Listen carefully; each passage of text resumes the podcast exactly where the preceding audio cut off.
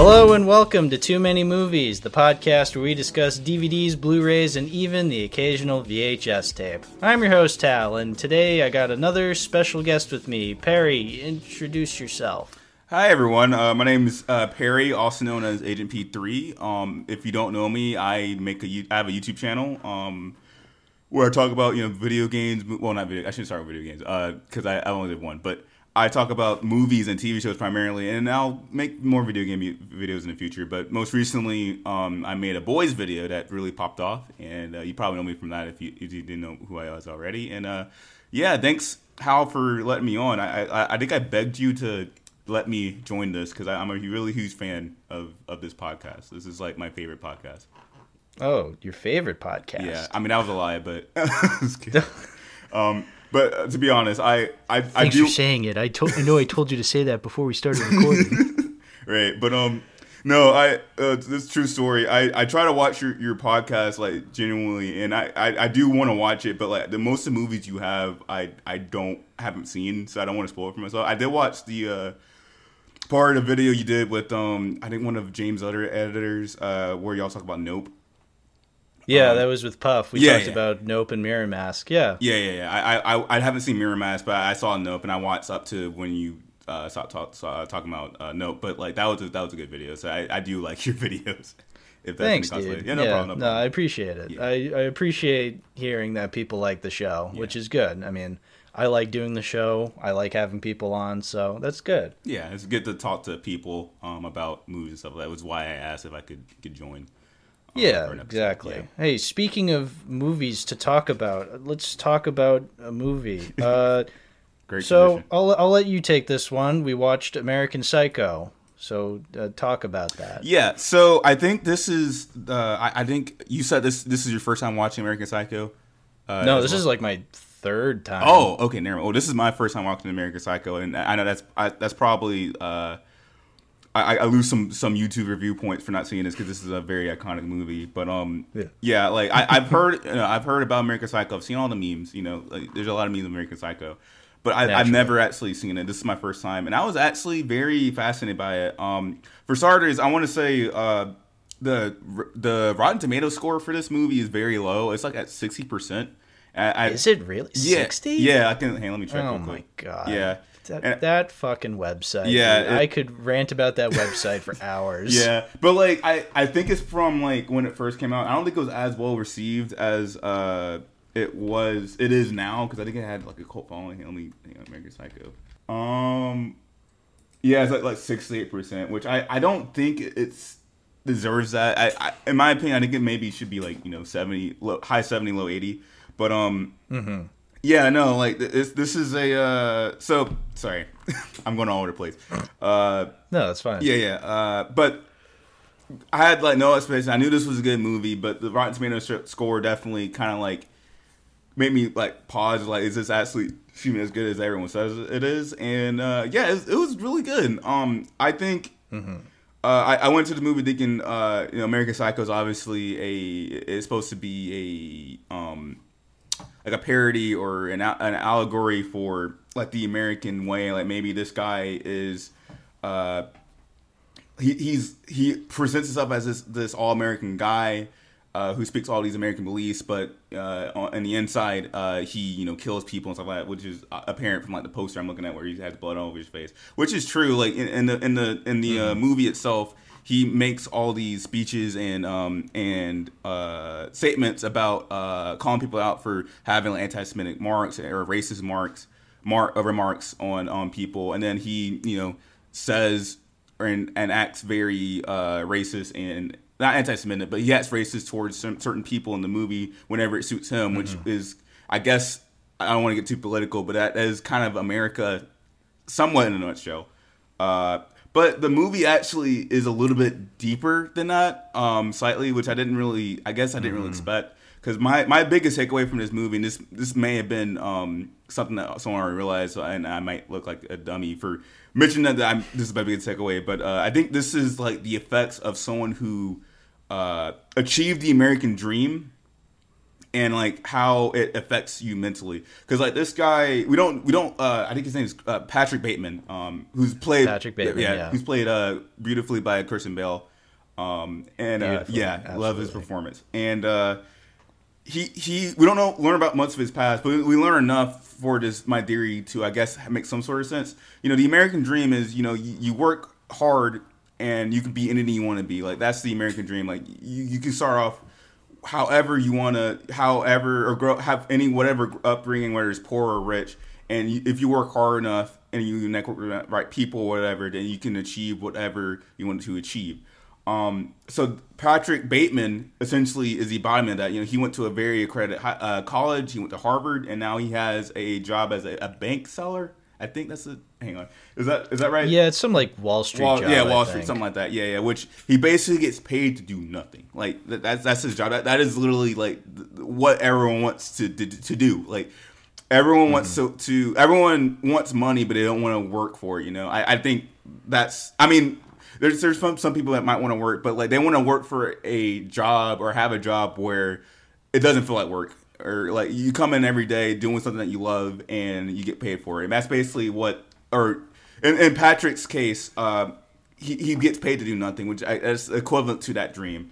Um, but the thing is, the twist on that is he is surrounded by people he doesn't like. You know, he, he's surrounded by um, all these like these idiots essentially. Um, He's surrounded by people essentially that he's trying to act like. Yeah. Like he's essentially trying to fit in. Like there's actually a specific part in the movie where uh his girlfriend or his fiance is just like, Why do you hang out with these people? And he's like, Because I'm trying to fit in. right, right, Like he genuinely just says it out loud like that. right. And he gets uh, he also gets um j- jealous very easily. He reminded me. Uh, funny enough, he reminds me a lot of Homelander, which I, I, I wouldn't be surprised if um, the writers for The Boys took a lot of notes from this this uh, movie. Um, which I mean, that's that's um both both of them have have like textbooks case psychopathy or whatever. I'm not I'm not a therapist, so don't like you know don't quote me on that. But like they they both have traits of sociopath, uh, sociopathy or psychopath, psychopath, all that stuff. You know all the those pseudoscience stuff, and um and and uh, I forgot what I was gonna say. Uh, wait a minute. Um, yeah, yeah, like they, they both they both get super jealous easily because they feel like they're above these people and all that stuff. And he essentially feels like he's trapped, kind of like Homelander. He, they they feel like they're trapped by what makes him successful. Where Homelander is trapped by his fame and like him his love for uh or his love of, of wanting to be loved. Patrick Bateman is kind of trapped by society societal norms and his money and his wealth like he feels like he has to fit in he feels like he has to have this, this fiance feels like he has to have this job but he doesn't really like any of that so he acts out by killing these people and uh Yeah. and taking out all of his pent up rage on these on these people and the ending of the movie and I, I I think we're doing spoilers so I think it's okay for me to say the end of the movie uh when he Spoil the hell out of it, man. Yeah. we um thanks. Uh, we um he, it ends. The movie ends with him trying to like confess his sins and like he thinks this is his, his out. But then uh you know I, I don't remember if this was implied or, or actually com- confirmed, but he doesn't get in trouble. He doesn't he doesn't pay for his actions because I guess people covered up for him. Is that what happened? I think that's what happened. So that's the interesting part. So, I- mean, it's awesome that you're saying all these things. Uh, so I kind of want to give Yeah, my two cents in. go go ahead. Yeah. So there's. I, I remember uh, a friend of mine actually did post uh, in my Discord server like that. There's three different ways of looking at the movie as a whole, like the theming of it, the fact that at the end, yes, Patrick essentially just does get away with everything after like committing all these heinous acts. Like nothing comes of him doing all these terrible murders and stuff like that.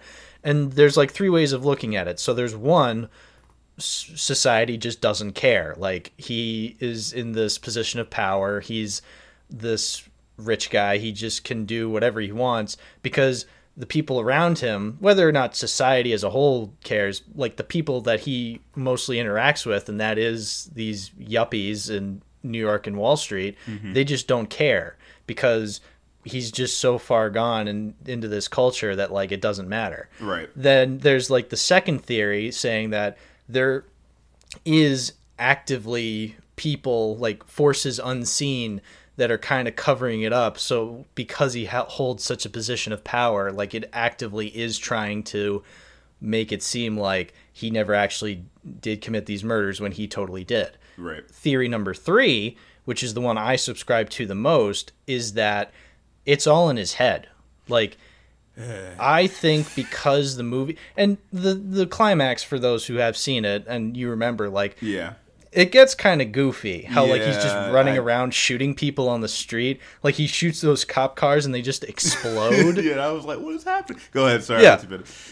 No but it's a it's a it's a really it's a really interesting scene and i feel like it's a good uh, indicator that i don't think the movie's supposed to be 100% legit i think a lot of it is in his head where he's that kind of like goes into his psychopathic nature like he's imagining that he's like killing all these people and he's committing these horrible acts and he's doing these horrible things because no matter what, even though he has these thoughts, even though he commits these horrible things, nothing's going to come of it. And I feel like that's a great and that's the thing. Like th- that's just three theories that I just listed off, mm-hmm. and all of them hold some sort of water.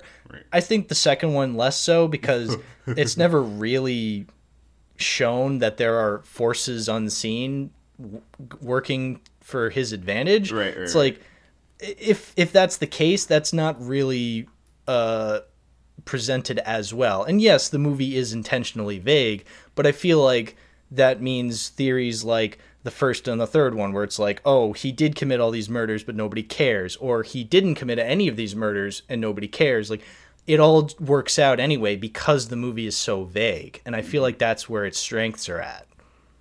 Yeah, and I, I do like this movie is a satire, tire, uh, which I Yes, yeah, and yeah. it's very satirical, And- and absolutely. I so I, do- think that plays yeah. into like the vagueness of it all. Yeah, and I do like that it doesn't really hold your hand, and like you, you can look at this and you can like come up with all these interpretations, uh, like you like you just did, like or, or like the person in your Discord server did, which I didn't know you had. and You need to add me to that. Um, but Sure. yeah, but um, as you might have posted it in, the, in another Discord that server that shall not be named because I don't know if Chris wants it to be out. But anyway, sorry. Uh, but uh, I okay, so I have mixed feelings about um the last theory you said about it all being a dream. Like I I don't really love um dream theories too much because like it, it- basically you're watching this whole entire movie or this whole entire show or episode whatever and it all turns out to be you know not real. And basically it's kind of a waste of time because like why did I waste my time and invest in this story when none of it actually happened none of it has any consequences and anything like that? Um and like it, it is still interesting because like there, there there are ways you can make it interesting. Like I think this movie does make it interesting and so does uh Joker um the 2019 movie I'm sure you've seen that right um, I have, yeah. yeah, yeah, yeah. Uh, where it, it's kind of it plays into the character because like J- the Joker, like the Joker character, uh, his his whole character embodies that movie and how unpredictable and how unreliable it is because like. Uh, that, that that that plays into his his mentality and his his psychology and all that stuff. So so so does American Psycho with uh, Patrick Bateman. But like, I guess my issue with it is, I so uh, the last scene where he like was blowing up like uh cop cars, killing people left and right without any consequences. I didn't really like that, and it, it kind of because it it kind of goes back on the thing I said earlier, where uh, the movie kind of lets you uh, figure things out on your own. And and that scene where it's so over top and silly and, and completely clashes with the tone of like the, the what we already saw. I feel like that sequence is telling you, oh, this is a dream, none of this is happening, and it's not really letting you kind of like figure it out. If that makes sense. And I, and that's probably why this movie is ranked a little bit lower than it should be, is because people probably saw that and was like, why is it? Why are we like in a like a shooter Call of Duty video game right now? Like this was like a you know this was like a like a psychological thriller like literally two seconds ago, and now he's like blowing up cars and blowing up people and everything, everything's fine, everything's hunky dory. Like you know, like I I, I just is this Fortnite? is that well, Fortnite wasn't around back then, but sure, yeah, I'm sure people like you know the kids today, whoever watches uh, now, probably would think that too. but um, yeah, no, like I I I think uh, the the campiness of that scene definitely brings this movie down for me.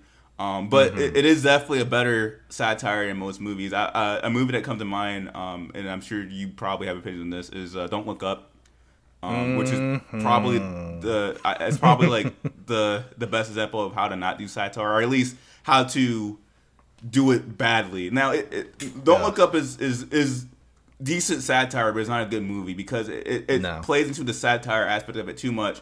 And it, it holds the audience's hand so much. Like it's the whole entire movie is, is telling you, oh, humans are dumb. You see how like uh we we make arguments about how this obvious thing that's gonna kill these people, uh, how people are gonna it might not be real. Isn't that like you know this political thing that you saw like, the other day? Like, oh, we're so stupid and all that stuff. And I'm like, dude, like, and all the characters are assholes, and it's like it's just it's it's not a good movie. But in this movie, the, their characters are, are uh, the other characters besides Patrick are very flat and like one note, but that's the point. You know, because the movie is um all from his perspective, and of course he's gonna think because because he doesn't like anyone, and they're all gonna be seen as these one note like uh a holes and like uh just annoying people because that's like that that kind of drives his motivation in the movie to do what he's doing. So uh, uh, that's a good use of satire because it, it, you, you're you're exaggerating something to prove a point, but it, it pushes the narrative and pushes the characters. So I, I think this is it's still it was good satire up to that point where it, became like a dream sequence, like a Call of Duty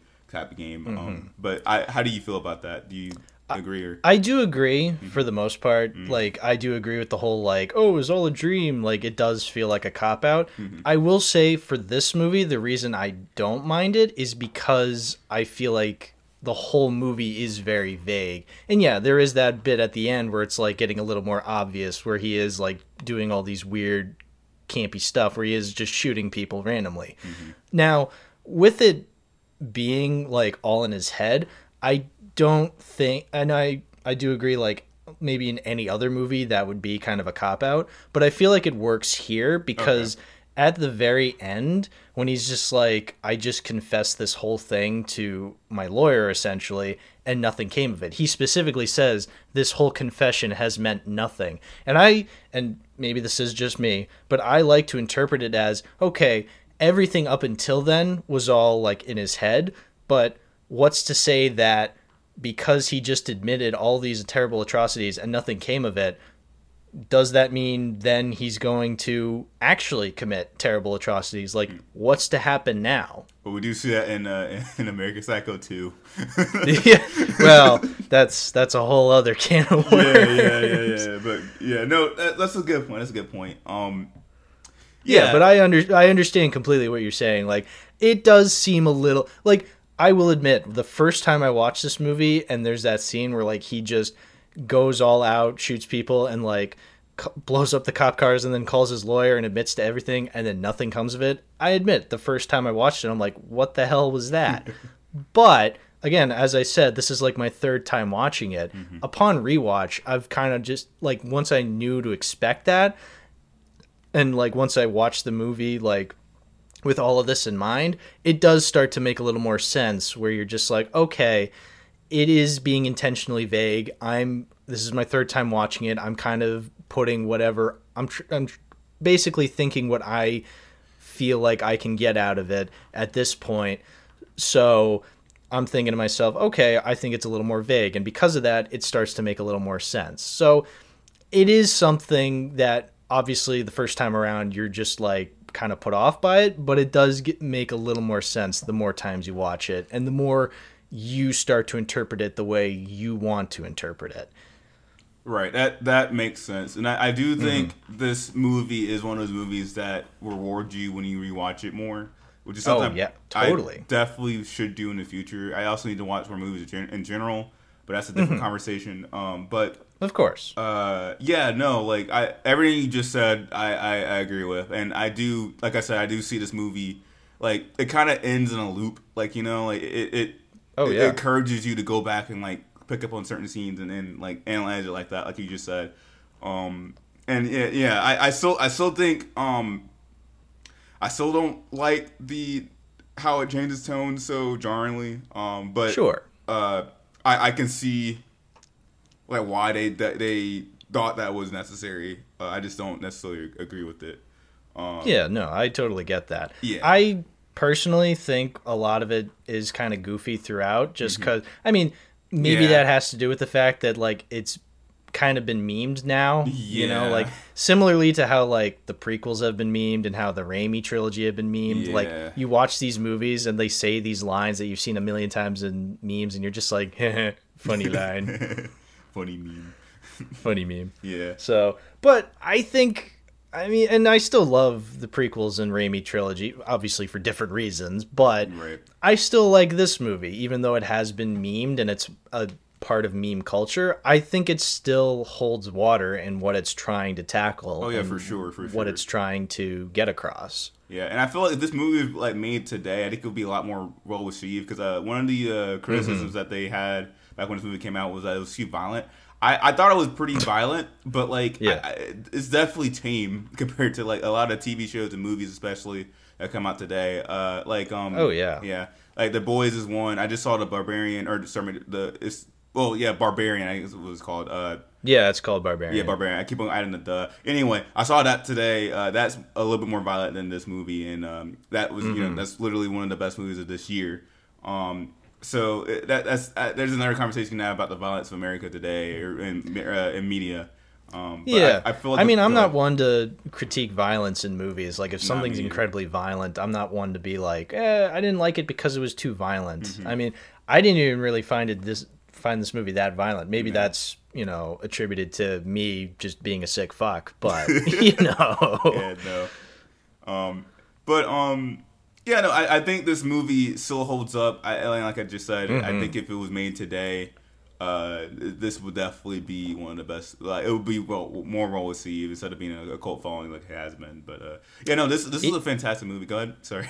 it is it is aged pretty well Yeah, actually. Yeah, yeah. like you're saying, if, if it was made today, it could have been made today. Like Yeah. it's that timeless, honestly. Even though it was made in 2000 and it takes place in like In the, the late 80s, 80s, like yeah. It's timeless, dude. Like it Yeah. holds up really well. Yeah, yeah, I completely agree. But- Unfortunately, American Psycho 2 has not. Like, Oh, you watch that movie and you're like, this is 2002. Dude, no, yeah. So, um, I, I guess if you want to talk about that now, um, I, yeah, we can talk. We can talk a little bit yeah. about it. Um, do, do we rate? Do we rate movies on here? Uh, do we want to rate American Uh, Psycho or no? So usually to round off the conversations, yeah, if you have nothing else to say about American Psycho, um, the way I kind of round off conversations as I talk about whether or not I'm going to keep it in my collection. So I own it on 4K. It's the uncut version, nice. And watched that too. it looked awesome. Uh, I think I watched it on like the normal Blu-ray because I didn't have access to my 4K Uh-huh. player, but in any case, it still looked awesome and the it, it just looked great. I think it's a very cool box. It's it's a 4K box obviously, so it's pretty cool. Yeah, yeah. Uh and yeah, I love the movie a lot, so I'm definitely keeping this in my collection for Well, sure. I will keep it on my HBO Max list because Yeah, I have a awesome. copy of it. But yeah, that this American Psycho is a great movie. American Psycho two, uh, not not so much. Um, Yeah, no, no. So I I watched that on HBO Max because I was just like, I mean, I didn't intend to watch it at 1st uh, but then I'm just like, eh, I'm talking about American Psycho on the podcast, and like it's right there. It's like, eh, why not? I'll watch it, see how bad it is. And oh, brother, it was, dude, it was simultaneously worse than I was expecting, and also not as bad as I was expecting. Yeah, It's still bad. Yeah, I I think I was more disappointed in how it wasn't like like so bad it was good. Like it was just kind of boring and mm-hmm. aimless. Like it didn't even Oh, try yeah. to capitalize because like movies like this try to capitalize on like a popular movie. So like you know this is kind of capitalized on the original American Psycho, but it doesn't really do mm-hmm. that because like it doesn't really follow that plot line if that makes sense. Like they they have Patrick Bateman in it, quote unquote, but then it, you, he gets cut off in like the first like five minutes of the movie. So well, like, see, that's he- something that really pissed me off. So, Uh-huh. like, as I said when we were talking about American Psycho, like, I'm of the opinion that it's all kind of in his head, Uh-huh. and so he's not actually doing all these killings. But then, like, within the first five minutes, it's just like, oh, we were with the serial killer, uh, Patrick Bateman. And it's just like, oh, well, great, you, you've just straight up just made the first movie just. Ro- not uh, cool uh, anymore. yeah. You just, you just, you just made it literal, and now it's lame. It's just Yeah. like, And and, then this- of course, Yeah. isn't it funny how like every time you see Patrick Bateman in this movie, he's like in this big robe, so Yeah, he doesn't like, have because he probably doesn't have the same physique His- as Christian yeah. Bale. Oh he has the ice mask over his Bro, face. so bad. And then You know the one the ice mask he wore in one scene, Oh my but they're God. using it to cover up his face because you know it's not Christian It's not Bale. because he's like, I don't want to be attached to the. Lo- Uh, uh, what's her face? Uh, uh, Meg Meg Griffin from Family Meg Guy's in this. I don't Yeah. want to be attached to this. Uh, Will, William Shatner, the, the the guy that can't get over the fact that he was Kirk in this one thing. I don't want to be a part of this movie. Um, Yeah. But yeah, uh, it, it, and if this gives you any comfort, I don't know if you did any research on it, but it's not canon. I think the director of the movie said he, he, confirmed that it's not canon. So. Um, Well, I I heard it wasn't originally supposed to be a sequel to American Psycho, Nah. which one I believe that because why the fuck would you make a sequel to American Right. Psycho? Yeah. But also, it's just like okay, that makes sense because like you watch the movie and it's just like. I almost got killed by Patrick Bateman, but then I killed him, and then the rest of the movie it has nothing to to do with Patrick. Bateman. They It's mentioned him like, twice, I think, in the, Yeah. in the regular movie, but it has nothing to do with uh, Patrick. Bateman. Exactly. And it's literally just a stupid slasher movie with Mila Kunis just killing people because she wants to be a teacher's assistant. It's So just like what- what? stupid. This is it's so, So stupid. dumb. Oh my god! Which And- I wouldn't have minded if it was admittedly a dumb B movie, but one, it's connected to American Psycho, so Uh-huh. I'm kind of expecting a little more nuance. And two, Right. it's not even funny bad. not even like funny I bad. know funny bad. Yeah. It, this is not funny this bad. is not this is not funny, bad. I agree. And like, Yeah. I I got excited towards the climax because uh, I remembered uh, there was a Family Guy episode where uh, Meg goes psycho on Brian because I, I think he like kissed her or something like that while he was drunk, and then he like she like goes crazy or something like that. And the, the Mm-hmm. climax of the movie was kind of leading up to like that scene because uh, like the the final scene in, in that episode of Family Guy where he she um starts to go full psycho on, on Brian. And I thought that was something similar was going to happen with uh, William Shatner's dead body, but like no, it, he just she just blows it up in a car Yeah. crash, and she somehow survives it. well, see, that's the funny thing. So, like, the movie tries to paint Mila Kunis as like this super badass serial killer, akin to Patrick Bateman. But then it's like, okay, the the point of the original American Psycho was that Patrick Bateman was a psychopath. He was crazy. Like, we're we're not supposed to root for Patrick Bateman, whereas this movie No. wants you to root for Mila Kunis. It's just like it's, It's so very very strange. Now I'll admit, like I think the actors did okay for what they were given. I, I mean, they, these Yeah. aren't like high profile actors. Like no one's gonna be as, as good as Christian Bale was in Mm-hmm. the, um in that movie. But um, you know, this it's just it just felt aimless. Like, I, I I don't know why this got made. It it, it just it. It it's- seems like a Scream ripoff, but it's trying to try. It's trying to cash in on American Psycho hype. Yeah. It's, it, it's yeah, like you said, it's aimless. Yeah. Like I don't know why it was made. Well, I do know why it was made. Money, but Yeah, well, obviously, but they they, they could have tried a little bit little harder more, to make yeah. it seem a little less uh, scummy. yeah, yeah, I, uh, I, yeah, that was probably the, worst movie I can watch on a plane. I was just, I was struggling watching that movie. you watched it on a plane. Yeah, yeah. I was telling, You- I was telling. Th- Um, you know what? This is a plane movie because Yeah, it's it just is. one you're just like, you know what? I just want something stupid and dumb to watch. So Yeah, yeah, yeah. I that was not a good idea. I should. I don't know, but um, yeah. I'm, I'm glad I watched it because I do need to watch more bad movies. so Oh, yeah, just watch no. all the good ones. So I gotta, absolutely, like, hundred my- percent. I, I trust me. I am one to. I, I am a bad film connoisseur. It is very. Uh, look, I absolutely recommend people watch the good stuff. Absolutely, but you need to absolutely watch the bad stuff Right. every once in a while too Right. to really appreciate the good stuff. Right. Absolutely. Right, right. Like. I mean, I loved American Psycho beforehand, but after watching American Psycho 2, All American Girl, it's like I, I fucking love American Psycho even more now. It's No, like- me too. No, yeah, that's great. Yeah. Um. God, that's so bad. That's a bad movie, and that's such a bad tagline or uh, subtitle. All American Girl.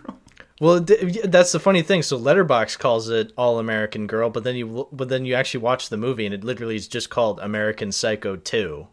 So Yeah. it's like So that, uh, that goes towards your theory of this movie was made uh, as its own thing, and then they attached American Psycho onto it for money. Um, yeah, absolutely. yeah. I And- 100% believe it was not uh, not intentionally made as a sequel. Now that I think about it, I don't think they actually said Pat Patrick Bateman's name in in like a scene. They, it was all voiceover, so I feel like they dubbed over that. It might have been, you know. I mean, it is just like the first scene where you see like this little girl tied up, and Patrick Bateman's like again from the side. You don't actually see his face. see him yet. So it, yeah, it did seem very like last minute. Yeah, yeah, I, I, I agree. Uh, but I guess if you don't have any more to say about that, do you want to move on? No, I will never own this movie ever. Yeah. It's not going in my collection. It's not a great film, so I would never want it in my collection. And it's not a film that's so bad it's good. I would ever want it in my collection. Yeah, So I, I agree.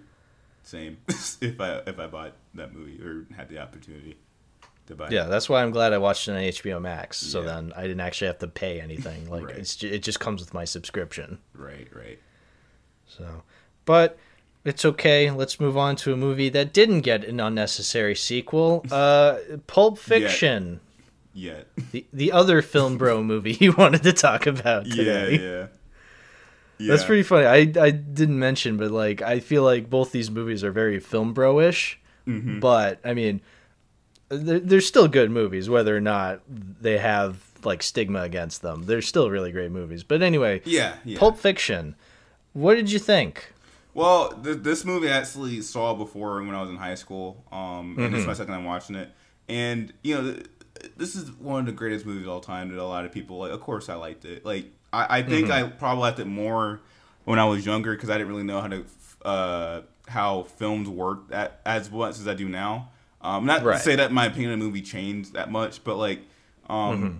I I, I text you on Discord like, what else can I say about this movie besides like w- w- that other people haven't haven't already said? Like Samuel. Jackson's cool, Quentin Tarantino, uh, you know, he, he he can write a script, he can direct a movie. You know, like it, this is this is good. Like I mean, I, I yeah, Yeah. I, yeah like.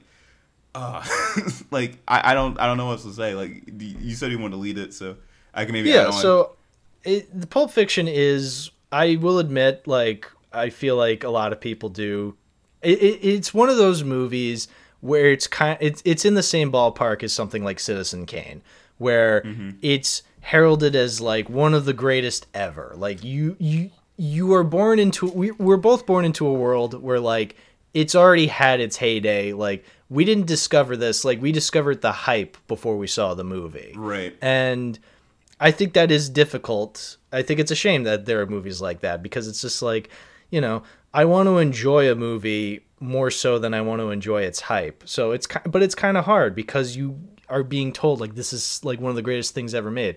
I will say though, Pulp Fiction, even though I like it almost as kind of like I kind of have to like it because it's so good.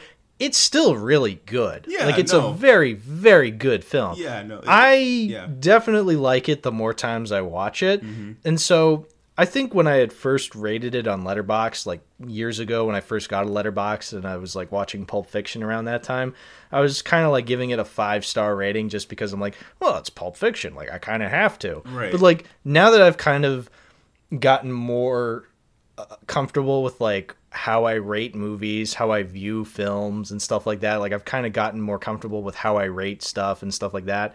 I feel like no, I do unironically love this movie. I think it has so much working for it. Like I mean there's a reason why there are so many people calling it the greatest movie of all time. Like movies don't just be called the greatest things of all time over nothing. Like there's Right. a reason they get to that status. And Right, right. Pulp Fiction, I mean, it's just it's chock full of just so much. So much like something like Citizen Kane, it's kind of simple in its Yeah. story cuz it's cuz like what is it about? It's just like about a bunch of just like different perspectives of all these interesting characters as they essentially uh, pull some gangster shit. Like that's, Right. that's like a very vague uh, way of putting it, but that's essentially what it is. And it's Right. obviously told out of order. That's an interesting aspect. Like people are just like, oh, it's told out of order. Like you see, there's that. I mean, there's the opening shot where like it's Honey Bunny and uh, I forgot his name too. Yeah. oh fuck, what is Tim Roth's character's name? It's like no. So Amanda Plummer is Honey Bunny. Right. Tim Roth is. Oh fuck! This is embarrassing. pumpkin, pumpkin. pumpkin. pumpkin, pumpkin, pumpkin. Yeah. Fuck. No, that was good, embarrassing. anyway, yeah. So Honey Bunny and Pumpkin are like talking at the diner, and obviously, you uh, like uh, before they uh s- before they pull out their guns, like you actually see John Travolta walk by them, and you know because later on during the diner scene at the end, like John Travolta and Samuel Jackson are at that same diner, Right. And that's like towards the end of the movie, so like it's told out of order, and that's really interesting. Like you see there's that scene where it introduces Butch, Bruce Willis's character, and he's talking to Marcellus Wallace. And that's a scene where like Samuel. Jackson and John Travolta walk into the bar, and that's after the ending scene where like so that's after the diner scene. right, right. But it's early on in the movie. So again, Yeah. it's like told out of order. Like there's a scene where John Travolta, spoiler alert, Yeah, he dies. Yeah, he dies. And then he comes but then he comes back because like that was scene was because that scene happens before he dies, Right. but it's just told out of order. right. I am not smart enough to know why he put put these out of order the way that he did. I'm sure there's some way of knowing. Maybe he just did it randomly because he was just trying to be stylistic. In any I- case, I I think think, so. it still works. Yeah, no, it does. And the another thing that that uh, Quentin Tarantino does that's very unconventional is uh, he breaks the show not tell rule, which um, that's something I wrote down because you know I think one of the the biggest thing we learn if you if you go to film school or if you work in a film is you need the show not tell. You know, you, you want to Right. introduce ease your audience into this world by showing how it works instead of like telling them like all all the what everything everything that the character's thinking and like how this world works and all that stuff. But the way this movie is works or is written is they you, you get to learn everything about these characters by their conversations and it works because Yes. they're interesting conversations like they're not just Yes. talking about oh like i feel cold because like oh the uh, the heat is whatever like no they're talking about like like uh the Big Mac and like what is called what's called in, in France and things like that, like conversations that you would have with like uh, your friend or something like that, and it, it you you you're engaged when it, into it because like it it's like you're talking to your friend. It's like you're listening to a podcast or something like that. And then when when the actual plot, and I'm talking about the prelude to Vincent and, and Vincent and Marcellus, his wife. Uh, that's I think that's what I'm talking about. Where Samuel Jackson and and uh, and uh, John Travolta are talking, and then when when the scene actually starts, where they actually do, do their job, that kind of gives more weight to what they're doing instead of it just starting at that point.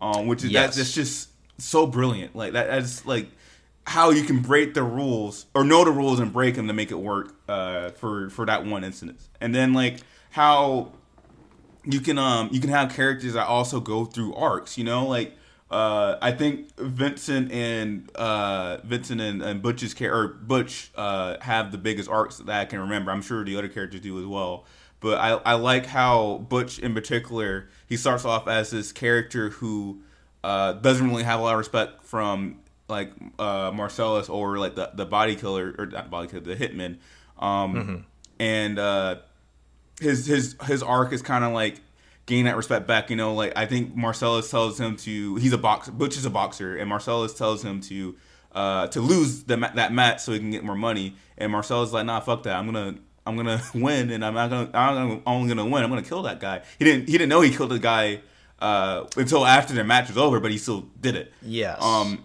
and then like he um obviously he's trying to get out of town because you know he he just pissed off probably the biggest gangster in L.A. So he's trying to Yeah. leave, but then he goes back to get his watch because that, that was important to him, and uh, he almost gets caught by by Vincent.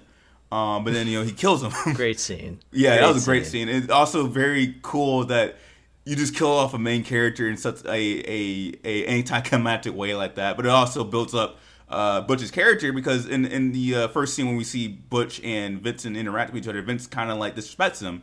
And uh, and and when uh, we he kills him in in the that next scene when they're together, that's kind of a power move on Vincent because now he kind of like you know uh, uh, he up one up uh, Vincent by killing him in such a anticlimactic way, if that makes sense. Um, Did he he didn't kill Marcellus though because No, no, no, Vincent, then- Vincent, Vincent. Sorry, because remember. Oh. yeah, yeah. Vincent. Yeah, right, right, Vincent. right, right, right, right, right. Yeah, when he when he yeah when he goes back for the watch and he shoots Vincent. Yeah, absolutely, Yeah. absolutely. And okay, To, so clar- to clarify, yeah, to clarify, uh, there is an interaction between Vincent and Butch where Vincent kind of like I don't remember what he says, but he kind of like uh, talks to Butch like he has a chip on his shoulder. Like he, he kind of like Mm-hmm. um, disrespects him in, in kind of a way, and then like the, uh, the next scene where they're together, he kills him. Uh, Butch kills Vincent in a anticlimactic way, and that kind of like you know it one ups Butch's character because uh, you know um, he he killed Vincent. Is, Yeah. Am I making sense? I don't think I'm making any sense. No, I. You know what? I on absolutely agree. There is something there. Yeah. Again, I'm not smart enough to know because I mean I'm I've only either. seen this movie a handful of times. If Yeah. I've seen it like a billion times, I probably would be able to figure out. Like I'm sure there's like little details that I'm missing because like you know you can only pick up so much. Right. Um. I mean, I noticed this time around like You go ahead. there's a reason why there's that scene. So there's the there's the Christopher Walken scene, which is to like kind of set up Butch's watch, Right. To really set up like why this watch is important, like why he gets so pissed off at his girlfriend for leaving it, why he goes out of his way back to his apartment, risking his life for it, why he ends up in the hillbilly's gun shop and then gets gagged and almost brutally raped like why he's going through all of this for a watch. It's Right. like because it's a family heirloom and he respects it. Like christopher walken even says like this is your birthright. It's just like like Right. that really connects bruce willis's character butch to this watch. Like that just shows you how important this watch is. And it's just like some people would go through all this trouble for something as minuscule as a watch. right. But I mean, it leads to a wacky adventure because he just he kills Vincent Vega. He goes to his apartment. He again he ends up he ends up in this weird hillbilly shop and gets gagged. It's just Yeah. like Yeah. like- yeah. Would you had I not known about it through pop culture, I would have never guessed he would have ended up there. Like they just enter into this random shop, and then the hillbilly with the gun's just like, well, well. it's just like you could have never predicted that. Yeah, and same thing. Like I, I love that this movie. I'm glad you mentioned it because I love uh, another thing I love about this movie is how unconventional it is. Like I think I wrote down that this movie feels like an anthology series, like like a Black Mirror or like a Mm-hmm.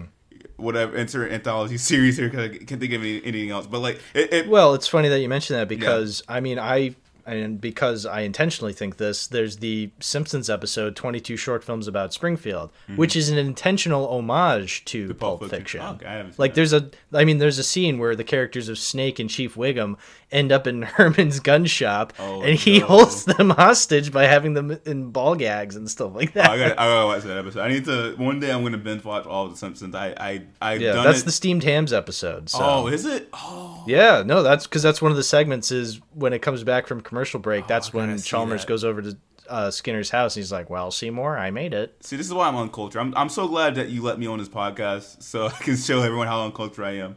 Um, but Yeah, no, I mean, I mean, I'm a huge Simpsons nut. Like, I Yeah, I know every Simpsons, Simpsons episode from seasons one through eight like the back of my hand. Yeah. So don't worry if you, I get it. But I'm just yeah.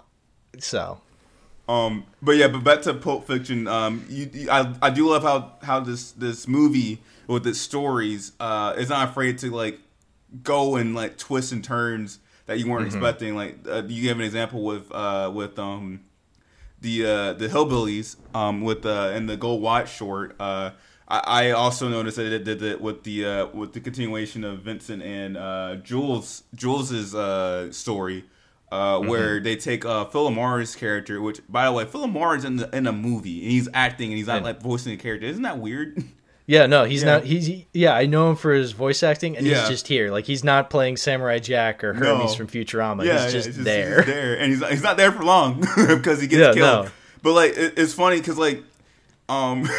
It happens so suddenly, like you, you Yes. think it's all done, and like they take they take this guy, and I don't know where they're gonna take him, uh, Phil Morris character, but like uh, Vincent starts talking to him, and all of a sudden he just he's dead, like he absolutely Yeah. shoots him, and then Yeah, it takes well, you gotta have an opinion, man. Bam. It's Yeah. like, whoa. Whoa. It like, and that shocked me the first time I watched it. I was like, wow, that, can happen. Like, they can just kill people off and like, it has no consequence, or it has consequence because like they explore those consequences by like uh going to another person's house. Uh, Quentin Yeah, because then they go to Jimmy's house and Yeah, then they got to call up the wolf. It's so funny. Like, it, it's like, Eh, oh yeah. yeah, it- I, I just, I just don't like they, they take this detour and it's like it's so funny, entertaining. Like, how do they, how did he think of that? Like, that's so. It's like, it's like such a random thing that ha- like a real life thing to happen, or not a real life thing, but it feels so like it's so unexpected. You know, like Yeah, exactly. They make another story around that. It's just so clever, and then it all wraps back up to the to the uh, first scene when they go to that diner. Um, Yeah. it's just Which is another part of it where it's Yeah. like it's like when Sam Jackson was like holding the gun up in the diner and he's just like, "Look, I've had a really rough morning." And it's just like, "Yeah, because you went to the the guys originally to get the briefcase, then you had to go to Jimmy's house to clean up uh fucking Phil LaMarr's character, the Yeah. wolf showed up, and now you're here at a restaurant that's being held up for a robbery. Yeah, it's just like, just like, what yeah. a crazy sequence of events. Yeah, like it, it it's just it, it's like the reasons reasons like that are like uh sorry think little things like that are the reason why this movie is considered to be the greatest of all time because like no other Yeah. movie can do that except Pulp Fiction.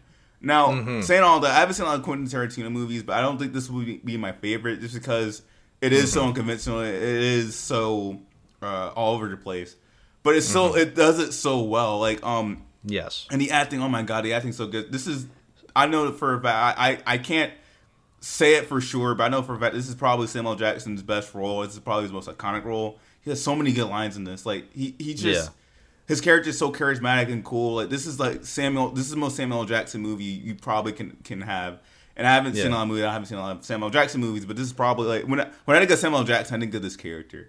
And I also I like think that- this character too. I Yeah. think Jules as well. yeah, yeah, and I I I also think he has a good arc, kind of like Butch, where it's it, it's not like as well. Both of them aren't really as uh, very fleshed out. They're kind of more implied, but I do like how he kind of starts off as this badass uh, hitman, and then he kind of questions his place in the world when uh, he almost gets killed, and then he has this whole epiphany uh, throughout the entire that entire uh, story, and it culminates into that the final confrontation with Jules and that Robert with Pumpkin. Um, Yeah, and it's and he's just like he just decides like I'm just gonna walk the earth. yeah, like it's so it's so good. like Yeah, no, it is. does all this by breaking the rules, by telling an unconventional story or telling them in an unstructured way, and by breaking the so don't tell rule. Like it's just you can't. like Yeah. I think that what will make this movie like like this like unholy like witchcraft movie is if it was all done in one take.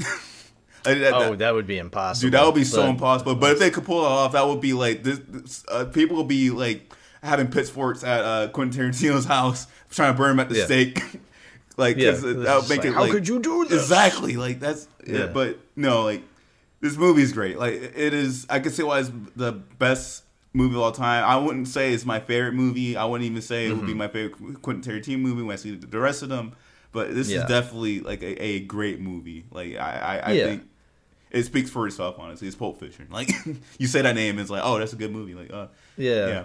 I think I definitely do consider it a favorite. It is definitely in my favorites list on Letterboxd. It is a movie I've given five stars. Mm-hmm. yeah, And I feel like at first it was out of obligation just to be like, oh, it's one of the greatest movies ever. But I do like it a lot, like watching it again. Like that scene when Samuel Jackson and John Travolta are in that apartment and they're like interrogating those guys. And just little things, how like when Phil LaMarr tries to speak up, tries to say something, and Samuel Jackson goes, I don't remember asking you a damn goddamn thing." and just like every line he has in that scene is just so quotable.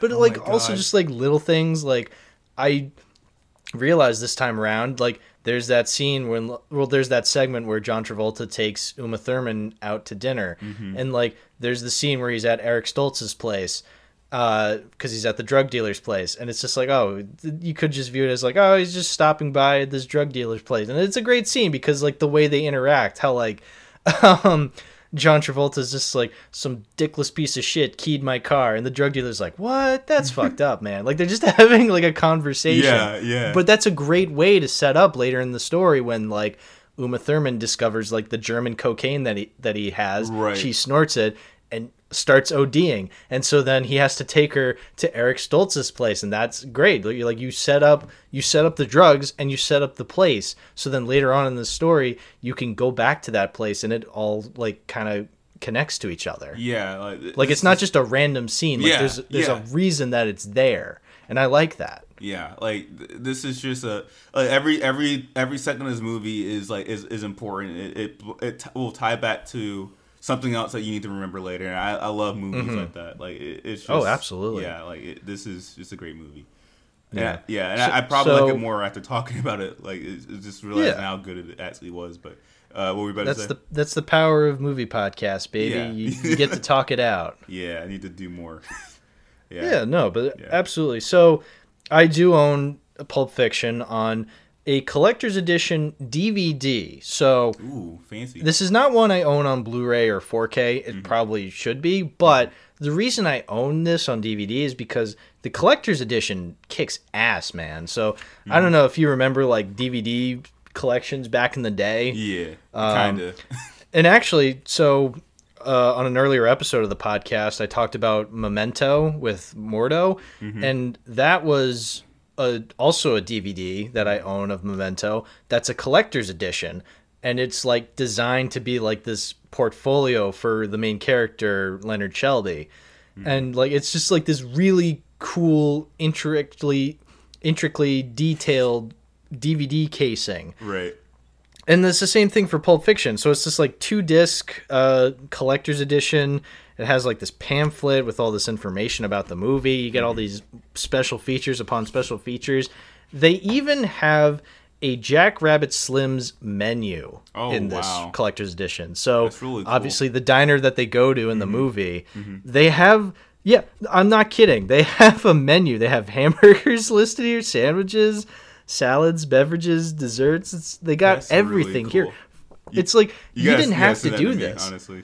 Yeah. Yeah, no, like you didn't have to do this. I like, why, who includes a menu for a fake restaurant for a movie? But like, Right. I'm glad they did because Right. it's really cool. Yeah. So I'm surprised because like everything you said, like I've I've seen. I don't know if you you've seen like unboxing of like uh, collectors edition for video games and like that, but those are things that you would see in like collector's editions of video games. There's a Mm-hmm. YouTuber that I don't really watch, but I've seen like thumbnails for his videos before where he he, he unboxes uh, collector editions of, of various video games. He did one for um, Gotham Knights, which I don't know if you heard, but that game isn't the greatest. Uh, I'm but- not much of a gamer, but I have heard it's not great. Yeah, I'm like, yeah. Well, Yeah. well, great. I don't have to play it. Yeah, I, yeah. I wasn't I mean- gonna play it anyway. yeah, yeah.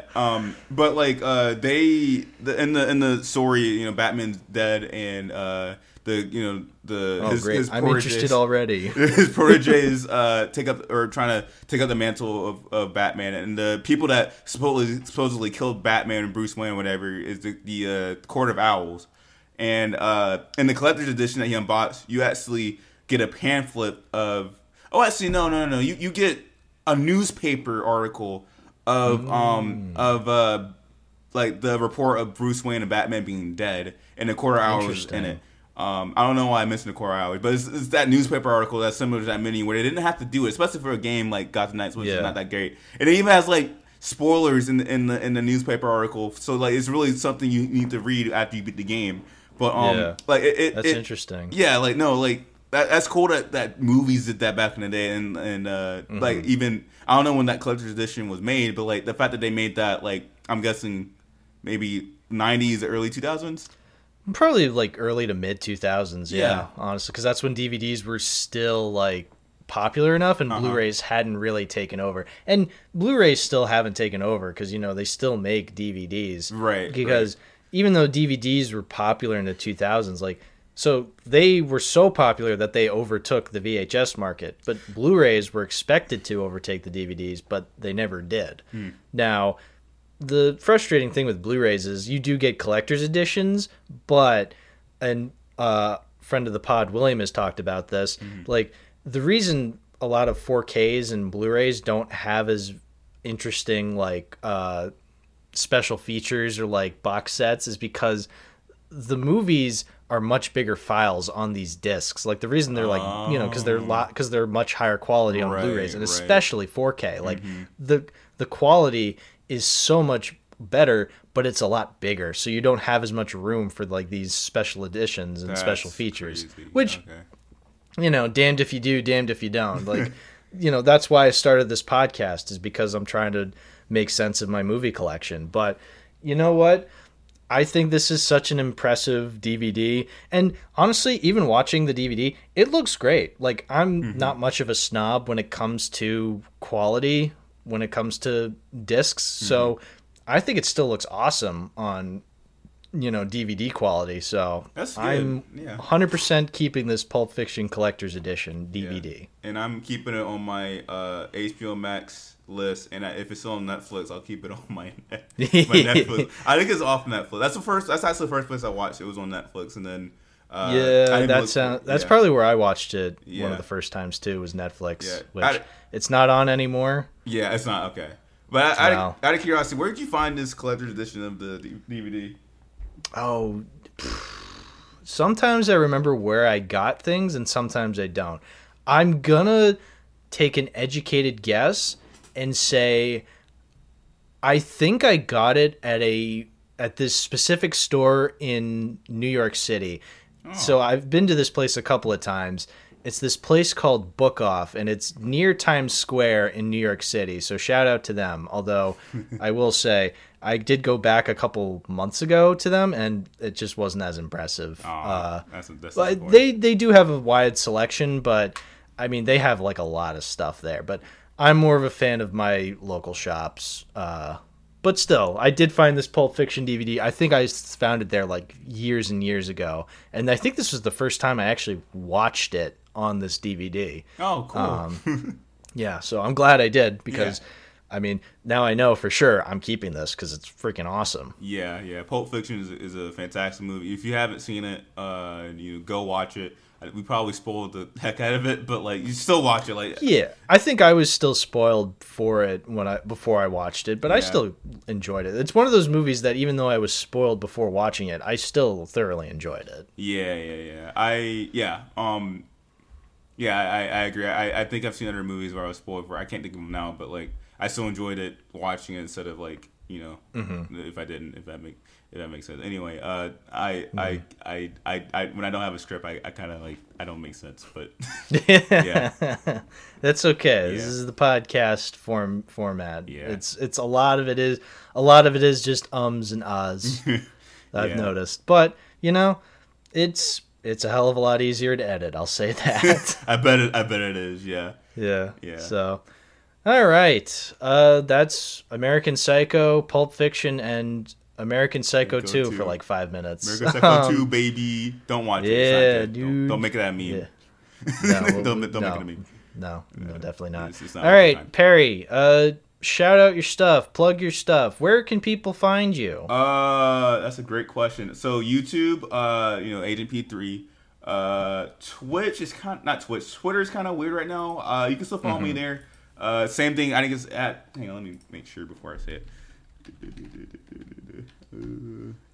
It is at. No, that's not my Twitter. Hang on. It's at Agent P underscore three.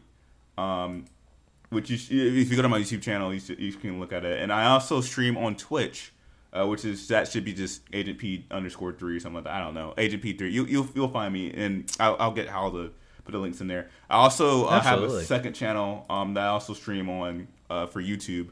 I think it's called Agent P three Plus. So I don't I haven't really posted that much yet, but I will be streaming there soon, and I also have some other cool stuff. So uh, be on the lookout for that. But uh, yeah, I think that's all I, I had to plug. Uh, thank you, Hal, for having me on. Um, I really appreciate uh, talking to you. Like this is this is fun. Yeah, dude, this was awesome. I Yeah. Loved having you on. You could, you know, you can always come back on anytime. I say that's all my guests. Oh, no, for I probably sure, yeah. haven't, but I, you know what? If I never said that to you, any guests out there, I apologize. You can come on anytime. Sorry. Yeah, I, I'm waiting Yeah, for eh, James in to any come back on the, yeah. on the for the fifth time. Yeah, no, totally. No, I had this was awesome. I really appreciated having to talk about these movies. I'm glad I was able to talk about him in this episode, and now I know for sure I'm definitely keeping both of them. So yeah, that's important. Well, I'm so. glad I'm glad I helped you make this decision. Yeah, absolutely. And thank you to all you out there listening. I really appreciate uh, the listeners, the followers, the subs, what have you. Thank you all for watching. Thank you all for listening. Now, if you'll excuse me, I have some videotapes to return. Videotapes.